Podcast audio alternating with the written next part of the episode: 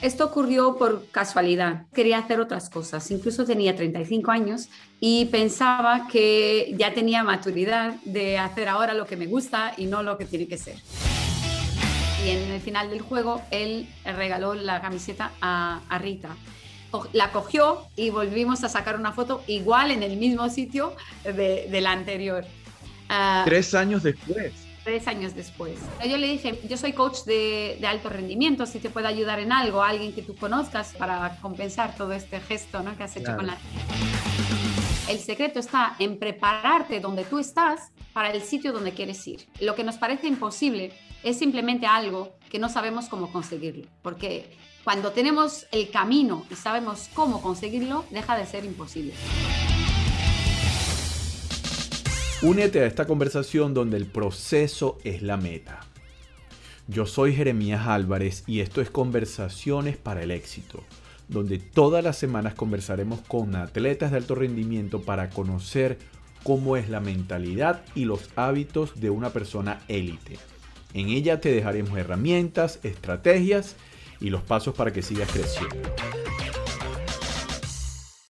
Hoy tendremos a Susana Torres. Susana Torres es una coach mental de futbolistas, a la cual tengo varios años siguiendo. Es una de las coach mental de futbolistas de mayor éxito en el mundo. De origen portugués, Susana comenzó en este mundo del coaching deportivo por una casualidad brillante que escucharán más adelante en el podcast pero ha tenido el privilegio de ser la coach mental de Eder, el portugués que marcó el gol con que su país ganara la Euro en el año 2016. También es coach de Renato Sánchez, por ejemplo, ese gran futbolista portugués que acaba de consagrarse campeón del fútbol francés y que tuvo una brillante Eurocopa y eh, así como estos jugadores, muchos más. Eh, prepárense para una conversación que tenía años tratando de coordinar y al fin se dio. Y estoy seguro que la van a disfrutar tanto como yo la disfruté. Prepárense para escuchar a Susana Torres. Pero antes de empezar este episodio, quiero hablarte de la certificación internacional de coaching deportivo que soñé por muchos años crear. Y junto a José Manuel Pepe del Río y William Carlotti tenemos esta formación y certificación de altísimo nivel que tiene un fundamento académico profundo y además está centrada en la experiencia de muchos años haciendo coaching con resultados importantes para nuestros clientes. RCC Sport and Mentor Coach te permitirá tener una doble certificación. RCC Personal Coach y RCC Sport and Mentor Coach. Además, obtener la designación Masteris Practitioner de la International Association of Coaching. Además, RCC Sport Mentor Coach tiene el aval de Florida Global University. Visita mi página web www.coachjeremías.com y solicita más información. Si tu mente no está en el lugar correcto, no importa qué tan bueno seas. Ahora sí, prepárense para esta conversación con Susana Torres. Bueno, otro episodio más y nada más y nada menos con una persona que tengo años siguiendo desde que entré en el mundo del coaching deportivo. Este, nada más y nada menos que Susana Torres y es un honor para mí tenerte en mi programa, en mi podcast. Este, sé que va a ser un rato para mí súper agradable y de mucho crecimiento. Así que muchísimas gracias, Susana, por tomarte este tiempo de compartir con nosotros acá. Así que bienvenida a Conversaciones para el Éxito.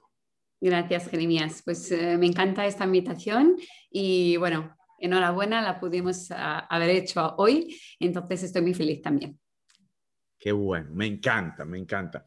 Susana, este, yo tengo años siguiéndote eh, porque también me dedico al coaching deportivo, el coach mental, y he, visto este, de manera súper emocionante y grata tus certificaciones de coaching.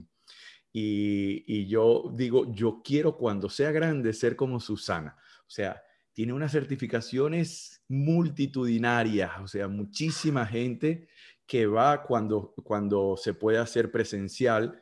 He visto certificaciones grandísimas y bueno, online también. Este, ¿Cómo nace eso? ¿Cómo llegas tú al coaching? ¿Cómo llegas tú al coaching mental, deportivo?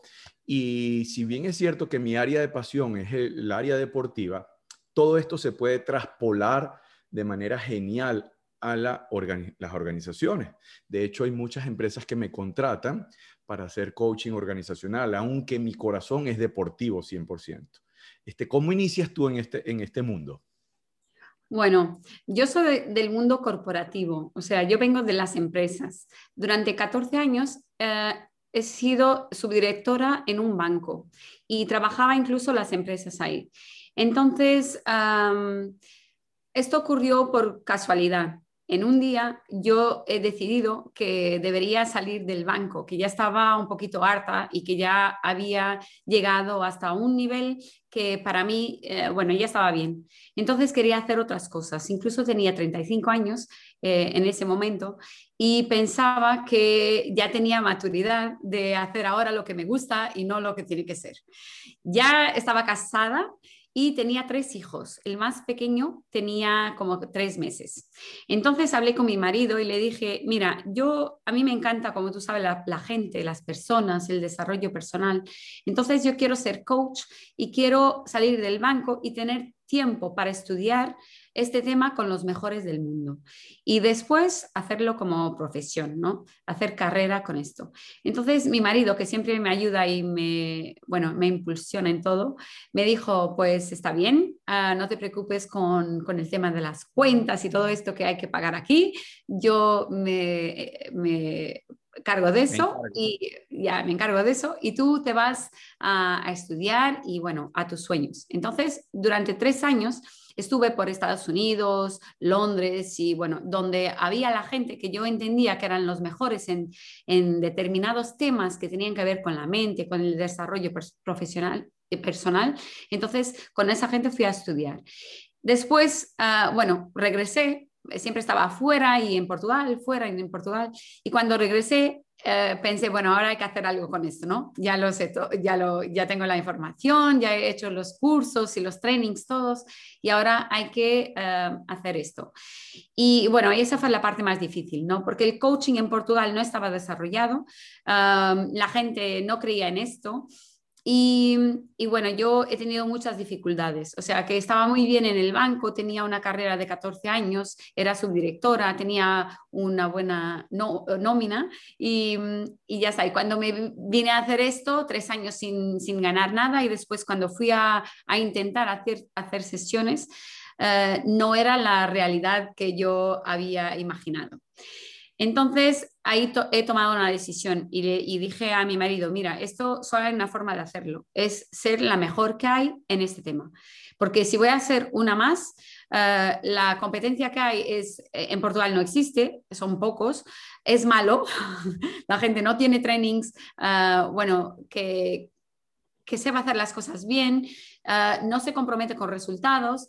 Yo siempre fui una persona de resultados, incluso cuando trabajaba yo por, en el banco. Entonces yo le dije, mira, esto hay que hacerlo bien o entonces no vale la pena.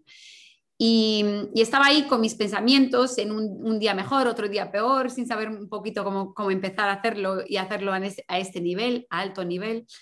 Y uno de esos días yo dije a mi marido, mira, tú uh, coge los niños, vete a casa de tu madre a cenar, porque yo hoy no estoy muy bien, uh, mi humor no está perfecto y entonces es mejor que te vayas, porque yo no quiero que nadie eh, se enfade conmigo, que yo me enfade con nadie y voy a quedar aquí en la cama.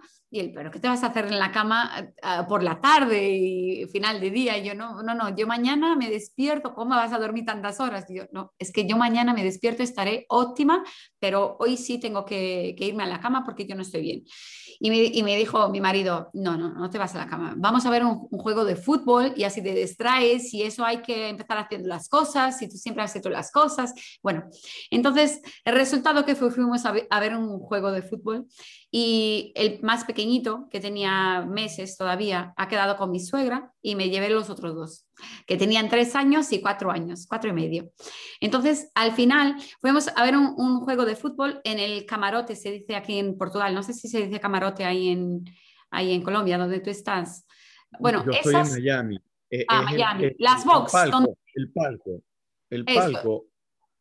Bueno, no, no donde está toda la gente, pero donde están los VIPs, esas box sí, Sí, el los palcos. Ah, palcos, vale. Entonces, pues ahí fuimos.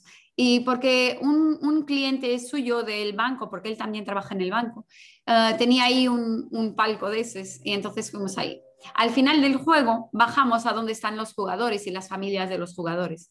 Entonces yo llevaba a mi niña que tenía tres años, era muy rubia y tenía el, pelo muy largo. Y, mi niña, bueno, nunca había visto un chico negro en, vivo, sino solamente en la tele. Entonces aparece un jugador muy alto y muy negro y ella se queda ahí fijada en él. Y él se aproxima, la coge y, bueno, y la cogen ahí en sus brazos. Y yo aprovecho, ¿no? Como madre, yo déjame sacar una foto. y saqué una foto. Y estaba ahí, black and white, ¿no? Como el chocolate blanco y negro, los dos. Ella muy rubia, él muy negro. Y la foto quedó monísima. Él me dijo, mira, ¿me puedes enviar la foto? Porque me encantaría quedar con ella. Y yo, sí, claro. Entonces pensaba yo que él me iba a dar su número de teléfono, pero no, me dio su email. Entonces yo cuando llegué a casa le envié la foto por email y ya está. Y la, y la historia quedó por aquí. Pasado tres años, él me envió un, mensaje, bueno, un email diciendo cómo está Rita, ah, que ya debe de estar muy grande, cómo está y cómo está. Y yo, ¿qué, ¿qué, le pasó por la cabeza a este tío? Que nunca me ha dicho nada, yo no tenía cualquier tipo de relación con él. Y pasado tres años se acordó y me pregunta por Rita, no por mi hija. Bueno, eh, yo estaba con mi marido, eh, era muy tarde ya, estábamos en la cama, ya viendo ahí los últimos emails antes de dormir, cosas que ahora ya no hacemos, pero antes sí lo hacíamos. Y, y me dijo, ah, eso, él te está hablando por Rita, pero bueno, a lo mejor eso no, no, no es nada. Y, me dice el jugador, mira, yo quiero ofrecer una camiseta mía a Rita, bueno, de su tamaño, a, regalarle, ¿no? Y entonces yo le dije, pues sí, sin problema. Y me dijo, pues dentro de una semana, cuando esté hecha, te llamo nuevamente y ya y nos encontramos. Y yo, vale. Entonces le di mi número de teléfono y pasado una semana, una semana, él me envió una foto de la camiseta pequeñita diciendo Ritiña por detrás, ¿no?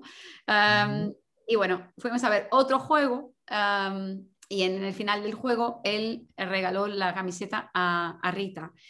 La cogió y volvimos a sacar una foto igual en el mismo sitio de, la anterior. Ah, tres años después. Tres años después. Y bueno, y sin ningún, ah, sin ningún motivo para que esto ocurriera, sino fue acaso, ¿no? Entonces, Ah, bueno, yo le dije, mira, esto que has hecho con Rita, ella se, ya tenía seis años, ya lo entendía, y ella se quedó muy contenta, muy feliz.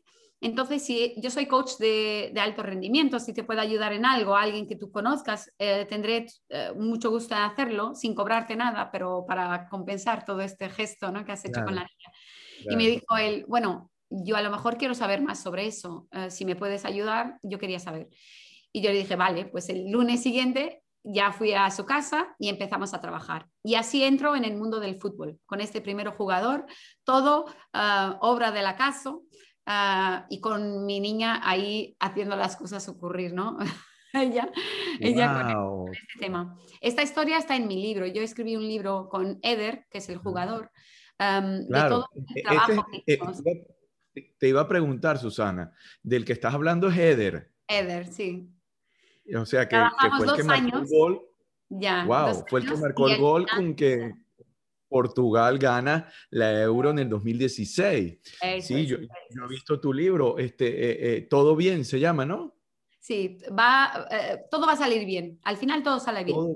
al final todo va a salir bien. Fantástico. Y lo escribiste junto con él.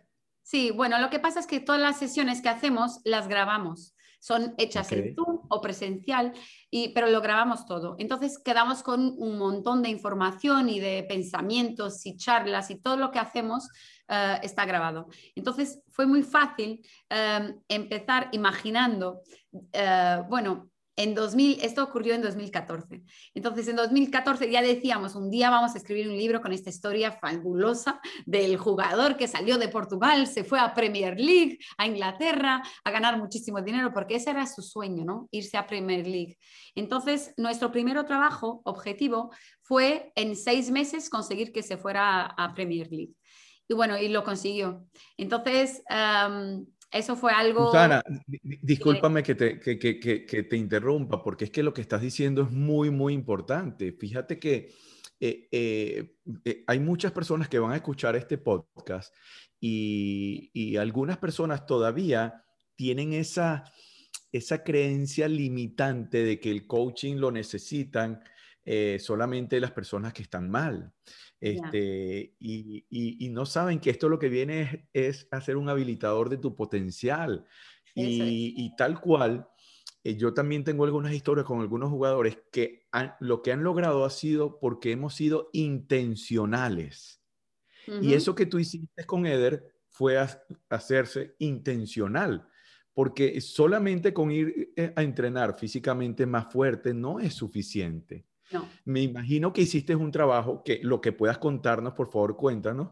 ¿Qué hiciste para que desde que comenzaron a seis meses se fueran a la Premier League? Yo tengo una historia similar con un jugador que estaba jugando en Italia, en primera división también, y tuve una sesión con él y en esa sesión salió por primera vez él atreverse a decir, quiero jugar en la Juventus de Turín. Y, y yo le dije, vamos, y a partir de ahí comenzamos a trabajar y a los ocho meses lo estaba contratando la Juventus, algo que nunca se hubiese imaginado si no hubiésemos tenido esa conversación. Entonces, mira qué relevante es un coach para un atleta de alto rendimiento, porque estoy seguro que si no trabaja contigo, Eder, le hubiese ido bien posiblemente en Portugal, pero de repente no llega a la Premier League. Ya no, estaba, ya no estaba jugando porque su objetivo era hacer dos años más y salir, porque tenía muchas lesiones y era un jugador que no tenía resultados. Incluso era jugador de la selección, pero tenía cero goles y él es delantero, es el, el jugador más delantero de todos, o sea que tiene que marcar los goles. Tenía cero. O sea que, y la prensa siempre diciendo cosas menos buenas de él, o sea que no era un buen jugador, no tenía resultados, entonces... Uh, Ronaldo aquí y Eder son los dos jugadores más hablados. bueno, en, esa, en ese momento eran los jugadores más importantes. Uno por los buenos motivos, otro por los malos. Entonces, yo siempre le decía, pero si tú, después de Ronaldo, eres el jugador más hablado, y, y decía, bueno, no por los buenos motivos, yo, pues eso es lo que tenemos que cambiar, lo que estamos haciendo, porque audiencia tú ya la tienes gente hablando de ti, eso ya existe. O sea, cambiamos las cosas que estamos haciendo, cambiamos los resultados y tú ya tienes una audiencia increíble. O sea que no es difícil que la gente te va a considerar un héroe si haces algo realmente bueno. Y esto siempre fue el tema en todo lo que hicimos. Fueron dos años. Después al final vino el europeo y ya y conseguimos hacer algo increíble también en el europeo. Pero antes de todo eso está ese trabajo de irse a Premier League. Bueno, dos cosas aquí. Primero lo que hemos hecho, ¿no? Si te puedo hablar un poquito sobre esto, pero hay algo que es muy importante y lo que hace toda la diferencia. Y eso es lo que, pienso que es importante pasarlo, porque cualquier persona que, está, eh, que oye a este podcast puede usarlo incluso para su vida, independientemente si es eh, futbolista o otra cosa cualquiera, porque esto se usa en cualquier, eh, en cualquier área porque estamos hablando de alto rendimiento, coaching de alto rendimiento. Y, alto rendimiento, high performance, no tiene que ver solamente con el fútbol o con atletas que están en un nivel muy alto, sino con tu alto rendimiento. ¿Cómo puedes tú sacar el máximo rendimiento de lo que haces? Ah, el máximo, para que eso te dé el máximo resultado. Entonces es de este tema que, se, que, llevamos, ¿no? De sacar el máximo de resultado. O sea, que no tiene que ver con gente que, que tiene problemas, sí les podemos ayudar si tienen problemas, pero la gente que procura este trabajo, que quiere este trabajo, es gente que quiere pasar a un próximo nivel. Es gente que quiere más. Y ese es el trabajo que hacemos. Ahora, uh, sobre Eder, ¿qué es lo que hicimos en seis meses que se fue a, Premier League? Bueno, muy fácil. Es que cuando queremos algo que es... Um, la primera cosa es pensar que lo que nos parece imposible es simplemente algo que no sabemos cómo conseguirlo, porque cuando tenemos el camino y sabemos cómo conseguirlo, deja de ser imposible. Incluso ir a la luna es algo imposible para nosotros porque no sabemos cómo hacerlo, pero hay gente que lo hace y para ellos es posible. Entonces siempre hay que tener a alguien que por la primera vez eh, cambia lo imposible por posible, porque encuentra el camino para llegar allá.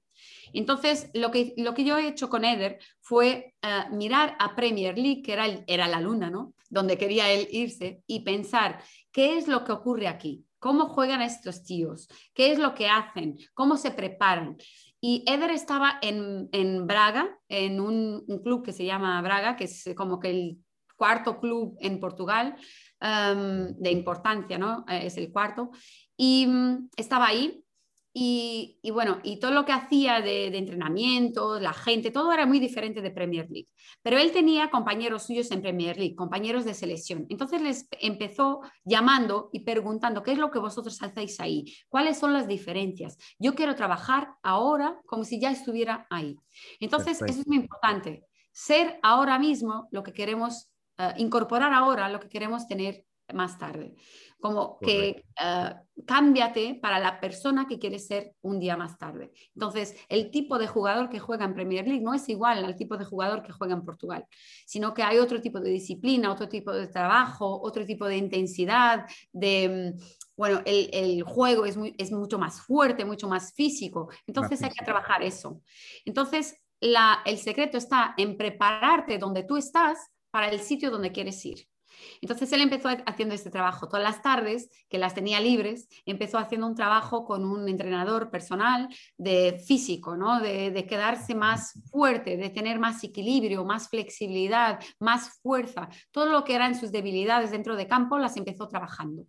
Pero ocurrió una cosa muy, muy curiosa, que fue cuando empezamos este trabajo, en esa semana, que fue en diciembre, en la semana entre Navidad y, y Año Nuevo, en esa semana empezamos, es su semana de, cumpleaños también. Y ahí empezamos. Pues el fin de semana siguiente el entrenador lo puso en el banco. Y ahí estuvo tres meses. O sea, nosotros empezamos trabajando y él no conseguía jugar. Entonces, es, es muy duro cuando tú estás haciendo un trabajo para, para marcar goles y ahora ni siquiera entras en campo, ¿no? Ni siquiera juegas. Bueno, entonces su cabeza dejó de estar en su club y empezó mirando al club única y exclusivamente como estos son mis recursos. yo tengo un equipo para entrenar, tengo un club para entrenar, tengo un entrenador que me enseña, pero eso es lo que yo quiero de aquí. Pero mi cabeza ahora está en Inglaterra y voy a entrenar como si fuera uno de ellos. Entonces eh, fue muy fácil que en vez de de que, se quedara desmotivado porque no jugaba y ahí hablando cosas en, ah, de que el entrenador no sirve y todo eso, él empezara trabajando y, quedando entusiasmado y feliz mismo sin jugar. Entonces el entrenador, que yo lo conozco bien, yo, yo trabajo con el entrenador desde ese, ese momento, desde 2014 también. Y el entrenador me decía, ah, eh, bueno, después cuando me conoció, porque en este tema eh, todavía no me conocía, pero pasados unos meses me conoció y me decía, yo ah, miraba a Eder y Eder estaba más feliz cuando no jugaba que cuando jugaba. Pero ¿qué le pasaba? ¿Qué le pasaba? ¿Qué hacía? Porque venía siempre feliz. Pues estaba feliz porque se estaba desarrollando, estaba creciendo. Y todos nosotros cuando nos sentimos que estamos desarrollando y estamos creciendo, estamos más felices. Entonces, bueno, nosotros hicimos nuestra parte, ¿no? De desarrollar competencias mentales y físicas para prepararnos para algo que no estaba garantizado, que no sabíamos ni siquiera se iba a ocurrir, pero confiábamos. Es como tú haces tu parte, el universo hace, la suya, ¿no? Entonces, al final hubo un jugador que estaba en su, en su lugar, en su posición, que se lesionó, pero una lesión pequeñita, pero salió a, en, en, medio de un juego y Eder entró. Y cuando entró, marcó el gol y ganaron 1-0 con su gol. Este entrenador, que es Sergio Conceição, es el entrenador de Porto ahora mismo. Eh, eh, Sergio bueno, el, jugador que marca, el jugador que está dando rendimiento dentro del campo es el que queda. Entonces, como este marcó el gol, el peso está motivado, bueno, está marcando, o sea que este queda. Al juego siguiente ya fue titular, marcó nuevamente. Al siguiente titular, marcó nuevamente. Entonces ha hecho los últimos siete juegos de la temporada y ha marcado ocho goles. O sea, en todos los juegos marcó. Esto, este resultado para un jugador que tenía cero y de repente tiene ocho goles, en siete juegos, como tú sabes, en, fútbol es así, ¿no? Nadie se acuerda de cómo empieza, toda la gente se, acuerda de cómo termina. Entonces, terminar la época con los últimos siete juegos, ocho goles, fue algo excepcional para Eder, ¿no? Para un jugador como él. Y esto hizo con que Inglaterra, uh, bueno, pusiese... Llamara su atención automáticamente, ¿no? Eso es. Incluso después hicimos, al final de temporada, hicimos un juego ah, amigable con Italia y la selección. Y, mm, bueno, era solo una preparación, un juego de preparación, pero ganamos 1-0 con su primer gol en selección, en un juego particular. Y bueno, entonces la secuencia fue brutal. Eh, consigue marcar en su club y viene a la selección y marca su primer gol. Entonces, esto al final de este, de este juego de, con Italia, al día siguiente ya tenía cuatro clubes de Inglaterra llamándole y diciendo, ven acá, ven acá, ven acá. Bueno, y fue ese el trabajo. Es, fue una preparación muy grande que hizo él. Pero fíjate, Susana, que, que se dice fácil, pero eh, eh, eh, es un trabajo magnífico, tal cual como tú dices. ¿Cómo hace para que un jugador que está en la banca, no tiene oportunidades, esté feliz? Y, y, y eso es algo que tienen que entender, que, que su felicidad y su rendimiento no debe depender de las circunstancias. Ellos tienen que estar por encima de las circunstancias. Porque tal cual, él estaba tan bien emocionalmente que cuando tuvo la oportunidad, marcó. Eso es. Porque si su mente estaría todavía quejándose, mirando la parte negativa, tiene la oportunidad y no la aprovecha. Entonces, qué, qué brillante y qué determinante tener ese entrenamiento y, y, qué historia tan fantástica. Este, eh, voy a hacer lo mismo que tú estás haciendo de grabar mis sesiones para después hacer un libro, porque e, e, es, muy fácil hacer el libro porque como lo teníamos todo grabado, después cuando, cuando fue el europeo y bueno, yo estaba ahí en Francia en, en el campo y ocurrió todo eso y, después regresamos a Portugal al día siguiente y cuando llegamos al aeropuerto yo tenía un montón de llamadas de todas las editoras, porque Eder dijo, ah, un día vamos a escribir un libro, Susana ya se está preparando, y, pero lo dijo como que, bueno, eso va a ocurrir, pero no había muy, mucha seguridad en lo que está diciendo, pero la verdad es que cuando llegué ya tenía todas las editoras ahí llamándome diciendo, somos esta editora, somos aquella editora y sabemos que vas a escribir un libro, queremos editar el libro. Bueno, y yo lo escribí en un mes. Y toda la gente me dice, ¿cómo es posible escribir un libro en un mes? Incluso para una persona que no es escritora, no, no es autora de, libros. Y yo le dije, pues es muy fácil porque es simplemente oír y escribir. yo lo que necesito es tiempo para pasar todo lo que tengo grabado al papel. Y entonces me fui durante 10 días a un hotel sola, ah, dejé mi familia, mientras llegué de, Francia ya me fui y, estuve en un hotel durante 10 días y desde que me despertaba hasta que me dormía, yo ni siquiera sacaba la ropa, era la misma ropa con que dormía, estaba ahí en el hotel, me traían la comida y yo todo el tiempo, todo el tiempo escribiendo y al final de 10 días ya tenía todo, todo hecho y bueno, después lo terminé con la editora incluso. Eh, eh, eh, Susana, ¿y, en qué idiomas está ese, ese libro?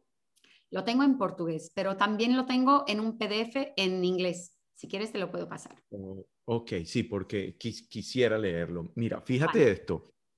este, veo fotos tuyas en, en, la misma Euro, en la Euro 2016, con la Copa y con Eder y con mismo Cristiano. Este, ¿Pudiste entrar, estar con ellos? Eh, eh, cuéntame de Cristiano. Para mí, no porque tú seas de, Portugal y, esto lo, lo, puedes eh, escuchar en mis podcasts, siempre pongo de referencia a Cristiano Ronaldo porque todo el mundo está siempre en la polémica Messi, Cristiano. O sea, a mí me gusta más como ejemplo Cristiano porque es un futbolista que se ha construido. Messi es grandísimo jugador, pero es más talento innato y en cambio Cristiano es más construido, o sea que le da esperanza a cualquiera para convertirse en un jugador élite como él. Y, y, y, o sea, Cristiano no trabaja con coach mental, me imagino, o sea, cuéntame qué, pasaron por su vida, algunos pasaron por su vida porque trabajaban en los clubs, incluso en Inglaterra, entonces él habló por, por varias veces con, con coach, sí, pero ah. de todas formas, esa fuerza mental que tiene es suya sino que no la aprendió con los coaches, sino que es algo suyo. Y tiene que ver con su vida, con su histórico de vida, desde pequeñito, ¿no? Eh, eso de vivir solo y, bueno, todo ese tema, lo que pasó con su familia y todo eso, le dio esa resiliencia, esa, esa mentalidad fuerte que tiene hoy. Ok, ok. ¿Y, con qué otros jugadores has trabajado así emblemáticos? Porque he visto a Luisao, Ronnie López, este, el mismo entrenador de Jesús. Cuéntame con, cuáles otros más has este, entrenado o estás entrenando. Bueno, hay varios. Eh, tienes a, Bruno Fernández, que está ahora en Manchester. Uh, Trabajas con él también. Sí. Bueno, en este momento ya no estamos trabajando. El, tiempo, la duración del trabajo depende de los jugadores. Hay jugadores que, necesitan un trabajo de tres meses y ya está, quieren dar el salto, desbloquear algo que no les está permitiendo desarrollarse o crecer. Ah, y después hay jugadores que quieren un trabajo todas las épocas, ¿no? que ya son como amigos, ya, ya no pasan sin esto, ya quieren este, este confort que le damos. ¿no? Em, bueno. Son trabajos, eh, la duración depende mucho del jugador. Entonces, Bruno me procuró cuando, cuando salió de Sporting y después tuvo que regresar. Eh, hubo un problema ahí en Sporting, que los adeptos entraron por el, por el centro donde estaban entrenando y empezaron ahí, eh, bueno, guerreando contra la gente. Fue un tema muy, muy feo en el fútbol y cuando esto ocurrió, hubo unos jugadores que se fueron del club, que rescindieron sus contratos ah, y se fueron y, Bruno fue uno de ellos. Entonces los adeptos quedaron como que Bruno, una cruz, ya está, tú aquí no entras más, tú aquí ya está todo lo que podemos decir de mal de ti, ya está. Bruno y otros. Pero al final Bruno regresó y regresó al club. Y cuando regresa, siente que los adeptos le, le miran como... ¿Los adeptos, que, ¿a qué te refieres, adeptos? De Sporting. Ah, es... Eh, fanáticos. Los, fanáticos, sí. Ah, del club. Eso es. Sí, sí, perfecto. Ya. fanáticos del club. Entonces, eh, esos, bueno, cuando él regresó, eh, no, no fue una cosa muy buena. O sea, que le decían cosas, le escribían en, en, las redes sociales. Entonces, su integración nuevamente fue una cosa fea.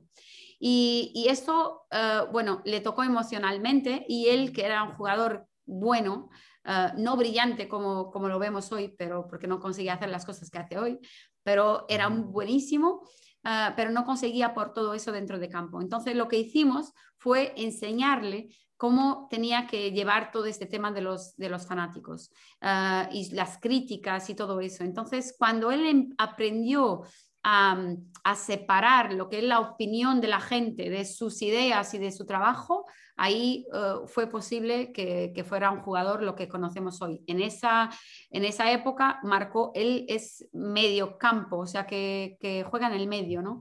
Y, y, bueno, y marcó 26 goles, o sea que algo estúpido para alguien que juega en esa posición, ¿no?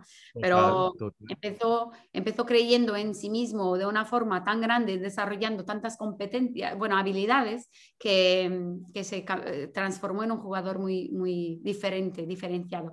Uno de, una de las cosas que, que hacemos en este trabajo es procurar la diferenciación. ¿En qué puedo yo ser diferente para tener una ventaja competitiva con relación con toda la gente que está en mi posición? Entonces, ¿qué es lo que yo puedo hacer que no es normal que en mi posición se haga? Eso es lo que buscamos siempre. ¿Cómo puedo desarrollar yo esto? Porque así yo me diferencio de los demás. Entonces, uno es un jugador muy diferenciado. Y después tienes otros como Renato Sánchez, que también en el europeo... Espectacular. Espectacular, Renato Sánchez. Me, me, eh, siempre me ha gustado, pero en este europeo hizo una... O sea, para mí fue de los mejores de Portugal. Sí, fue. Y, de, todo, de toda la Copa. Ya. Un jugador con, que, pone mucho de él en el campo y que aprendió, bueno, ya no se limita, ya no se esconde, porque él salió de Portugal como el, también héroe, ¿no? Del europeo, como fue Eder, pero él fue uno de los jugadores, fue Golden Boy y, campeón europeo, y se fue a Bayern de, eh, de Múnich. De Múnich. Y cuando llegó ahí, ah, bueno, llegaba como campeón europeo, ¿no? Con la mejor transferencia hecha alguna vez en Portugal, de, de mayor valor. Entonces llegó con su ego muy eh, promovido, muy alto. Pero cuando llegó a Bayern ah, se dio cuenta de que era solo un niño de 18 años. Entonces la gente le dice, tú ahora a crecer ahí y después tú aquí no eres nadie, ¿no? Y lo llevó muy mal. Ah, y estuvo tres años que sin resultados y bueno, desde Bayern después para, para Inglaterra, para Swansea, que es un club ya que incluso bajó de división. Eh, bueno, estuvo ahí eh, de préstamo de una parte para otra y sin resultados. Empezamos a trabajar, se fue a Lille, Lille lo compró y ahora está en Lille, es uno de los mejores jugadores. Ganaron, ¿no? Ya, sí, ganaron, fue campeón. Regresaron a, regresó a la, a la selección, que ya no estaba siendo llamado. Eh, fue al europeo y uno de los mejores en el europeo, o sea que está bien también. ¿Y, sigues trabajando con él actualmente? Sí, sí, sigo trabajando. Wow, fantástico. Fantástico. Todavía, esto no es nada, es que eh, Renato es uno de los jugadores que va al top del mundo. no, no, no, no, yo, te digo, camino. Eh, en esta Euro, después la Eurocopa debería tener ofertas de, de muchísimos equipos, porque en realidad, de hecho, no era titular, entró pero después que entró no lo sacaron más, porque es impresionante esa, esa capacidad que tiene y, esa fuerza. Eh, me encantó muchísimo Renato Sánchez. De hecho, mi hijo la estaba viendo conmigo, yo no recordaba a Renato Sánchez y él me dijo, sí, papá, sí, él era del Bayern de Múnich, tremendo jugador. Y yo, ¿de dónde salió? Porque es impresionante, o sea, me sorprendió lo bien que juega. Qué bueno. Y cuéntame, este, eh, eh, ¿Cuál ha sido el reto más grande que has tenido, eh, este, Susana, trabajando con futbolistas? ¿Qué es lo que tú, crees que te ha costado más o ha sido más retador? Bueno, hay un jugador con que yo he trabajado que es de Benfica. Bueno, ya no juega. Y me ha, bueno, él ha tenido un problema en la, mm, bueno, ¿cómo se dice? No es en la rodilla, pero más abajo, donde eh, la pantorrilla, el tobillo. Tobillo, el tobillo, sí. ahí, ahí ha tenido un problema. No tiene nada que ver con el fútbol, sino que le apareció ahí una cosa, después fue operado, le sacaron eso, y, pero eso infeccionó y después, bueno, un rollo.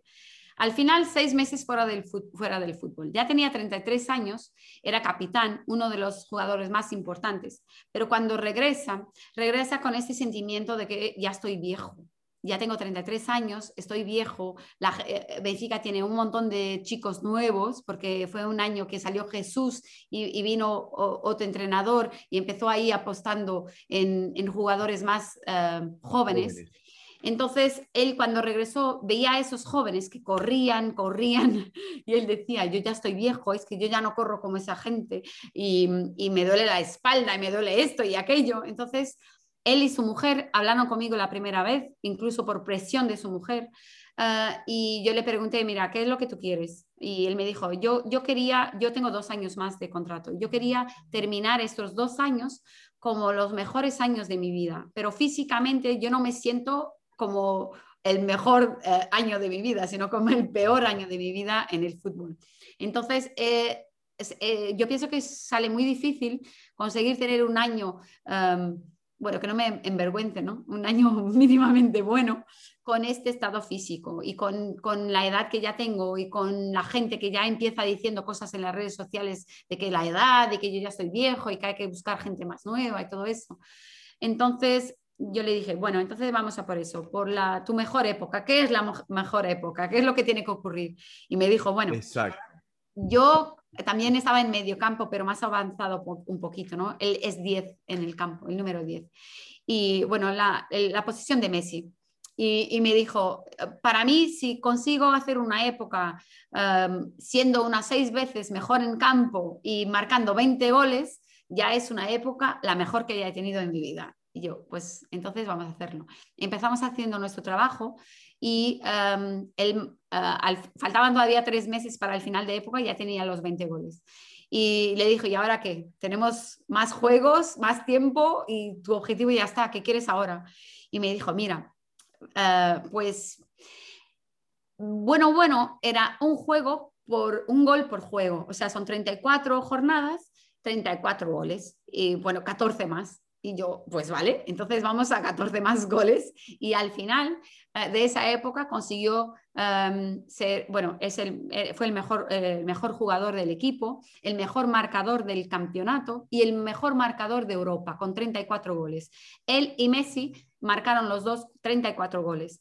Pero bueno, como, como mm, España tiene un, un, ratio eh, mayor que nosotros, mayor Eso es.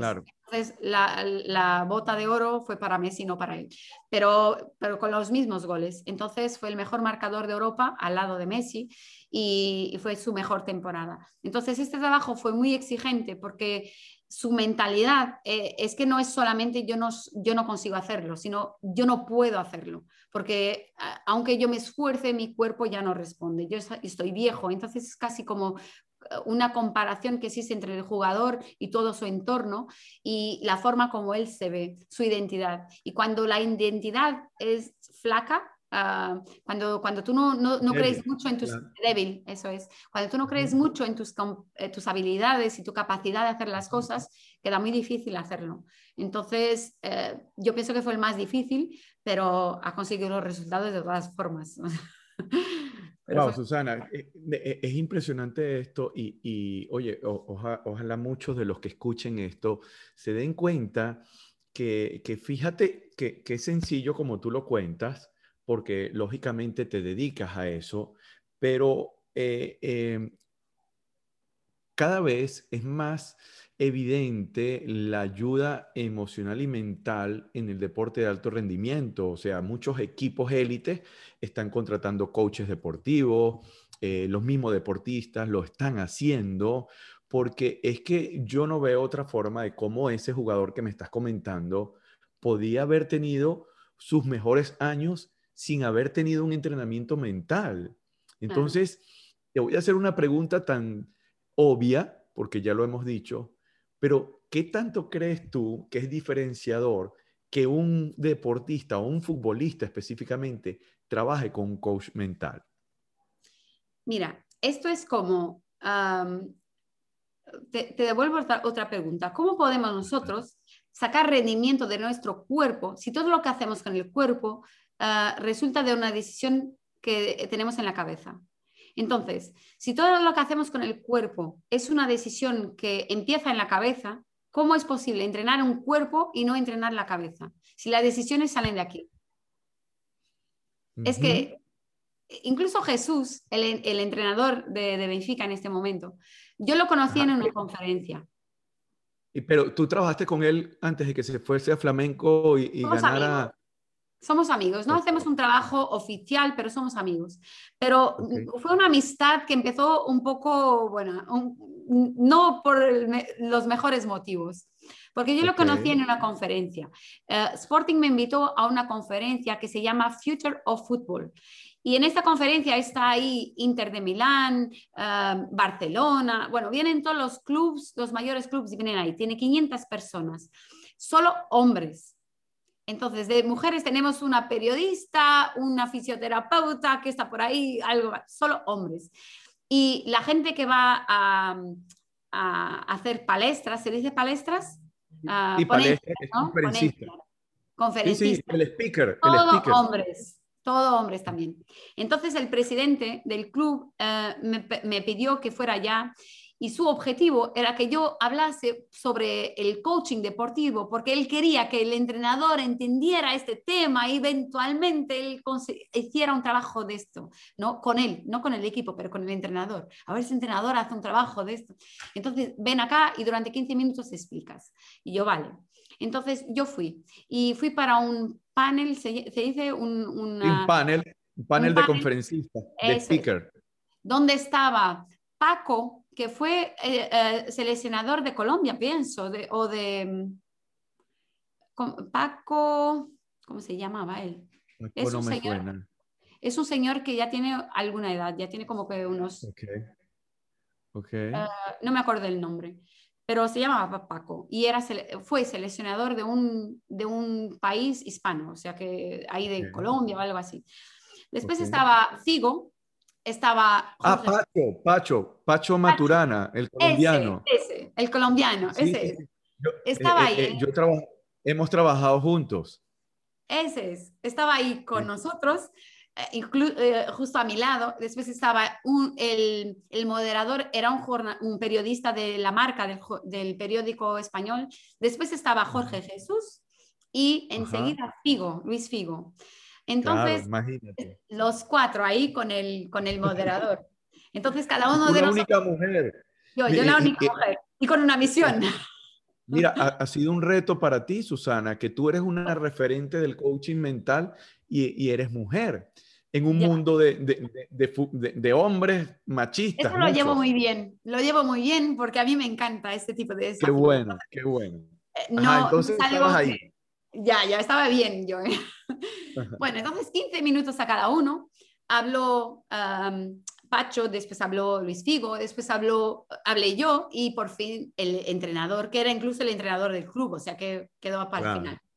Entonces yo fui allá, expliqué lo que era el coaching, la importancia de todo esto y al final Jorge Jesús subió, habló sus 15 minutos, no sé lo que había preparado él, pero se olvidó de todo lo que había preparado y simplemente se enfocó en mí y en decir, esta compañera aquí que no sabe nada de esto y que yo soy el que sé de esto y esto no interesa para nada y la gente que estas ideas y yo soy entrenador hace muchos años y eso no es necesario. Bueno, empezó a decir esto en directo para la tele. Y al final, el periodista, el periodista de la marca me dijo, mira, Susana, la gente no lo, no lo podía creer. ¿Cómo es posible que este tío esté ahí con la... pobre niña, ¿no? La gente decía, pobre niña, que vino aquí a, hacer, hablar sobre su trabajo y él está ahí dando, dando, dando. Y el periodista dijo, mira, después de esto yo tengo eh, la obligación de, preguntar a Susana si quiere dar una respuesta a esto, ¿no? Si Susana, ¿quieres el micro, micrófono para dar una respuesta al entrenador? Y yo dije, sí, sí, sí, claro, quiero. Entonces me dieron el micrófono y yo le dije, eh, Mister, yo pienso que usted tiene toda la razón. Usted es el creador, usted es el que sabe, pero hay una cosita muy pequeña, pero que hace toda la diferencia, que es esta Usted trata de todo el tema que tiene que ver desde aquí, desde el cuello para abajo, y yo trato de todo el tema que tiene que ver desde el cuello para arriba, y esta parte usted no entiende nada, nada. Entonces, y fije, es que es muy importante, todo lo que ocurre del cuello, del cuello para abajo empieza aquí, del cuello para, arriba. O sea que es mejor que se empiece ah, preocupando con qué es lo que va aquí, porque si no va a seguir teniendo problemas con sus jugadores que no consiguen poner en campo el rendimiento que saben hacer, su talento, y no consiguen porque las decisiones salen de aquí. Y esto no está, no está trabajado. Entonces el, entrenador se cayó, no, no, no dijo nada más. Ya no lo oímos más. La gente eh, se levantó ahí con aplausos y todo. Esta, esta, tía enfrenta al entrenador, nadie le enfrenta, porque Jorge Jesús es un tío con, aquí decimos con tomates o con cojones, ¿no? Entonces es difícil que alguien lo enfrente, le diga algo, porque incluso él es un poquito eh, arrogante, ¿no? Diciendo las cosas. Claro. Y bueno, yo le dije esto, él no me respondió más y así está. Yo pensé, si, si había en mis planes futuros trabajar con este hombre un día, se fueron, porque es imposible que esto venga a ocurrir.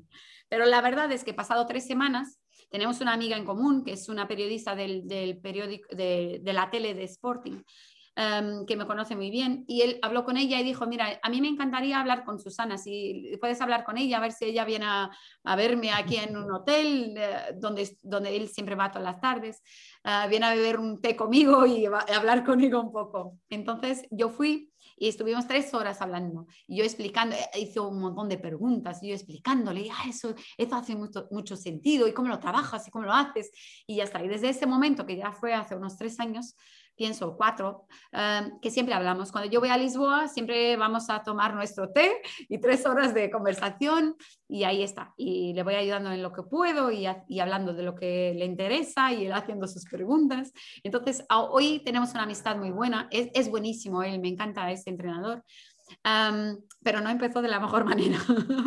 No, pero qué, qué bueno, qué bueno, me encanta eso, porque aún Fíjate que tú estás en Europa, estás en primer mundo del fútbol y todavía hay muchos técnicos que no entienden la importancia del entrenamiento mental, pero hay muchos que sí.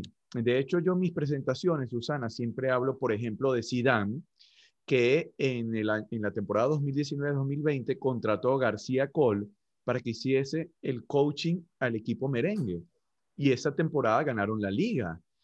Este, Joan Lopetegui, cuando era el entrenador de, la selección española en, Rusia 2018, que venían imparable España, este, tenía trabajando Juan Carlos Campillo como coach mental trabajando con la selección española.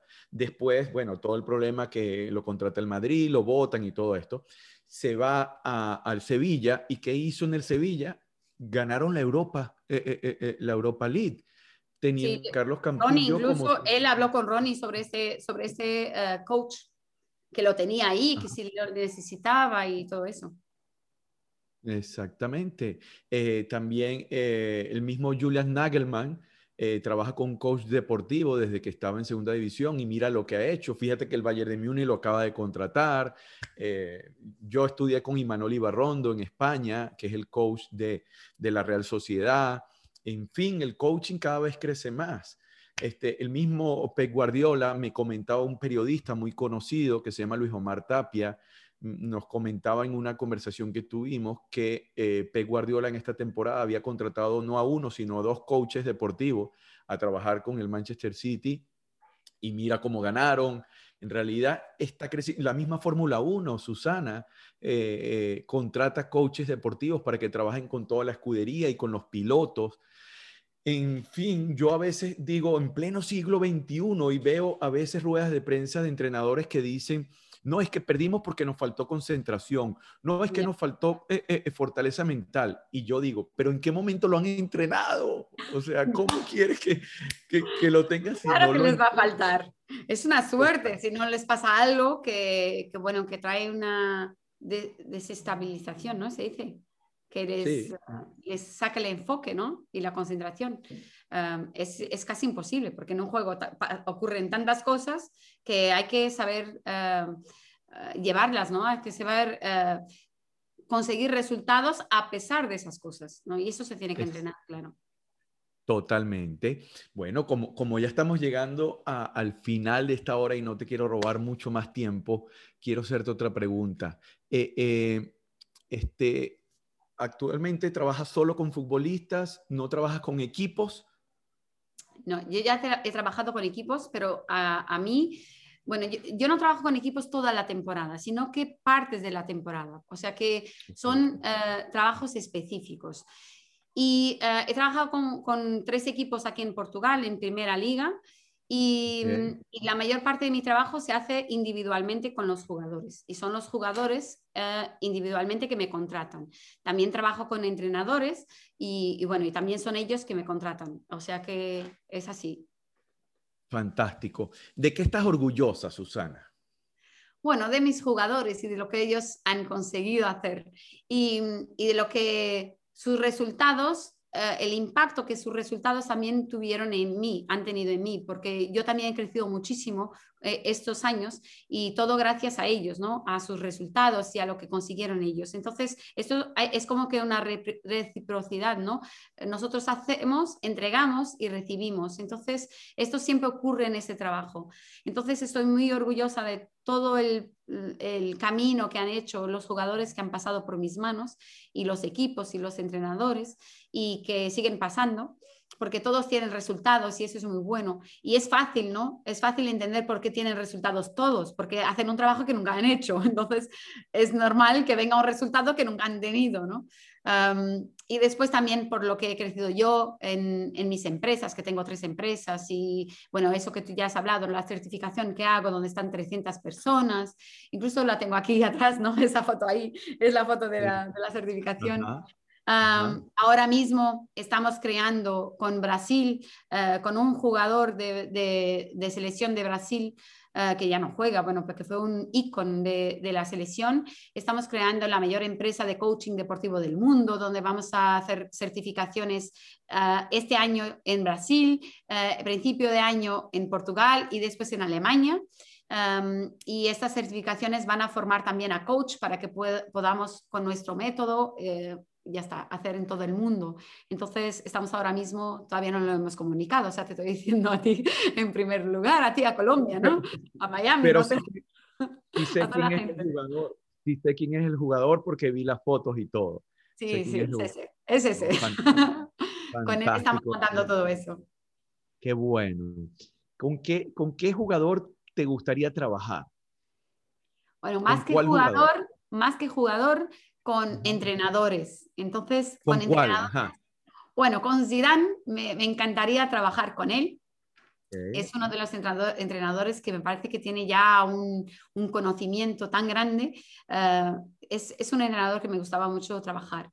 Bueno, jugadores, eh, yo no tengo preferencias porque hay tantos jugadores buenos y que con quien me gustaría trabajar que yo no tengo uno que, diga, bueno, con este me encantaría, ¿no? Sino que desde que esté en primera liga y con desafíos muy grandes y en Liga de Campeones y todo eso, ya será un desafío enorme trabajar con él.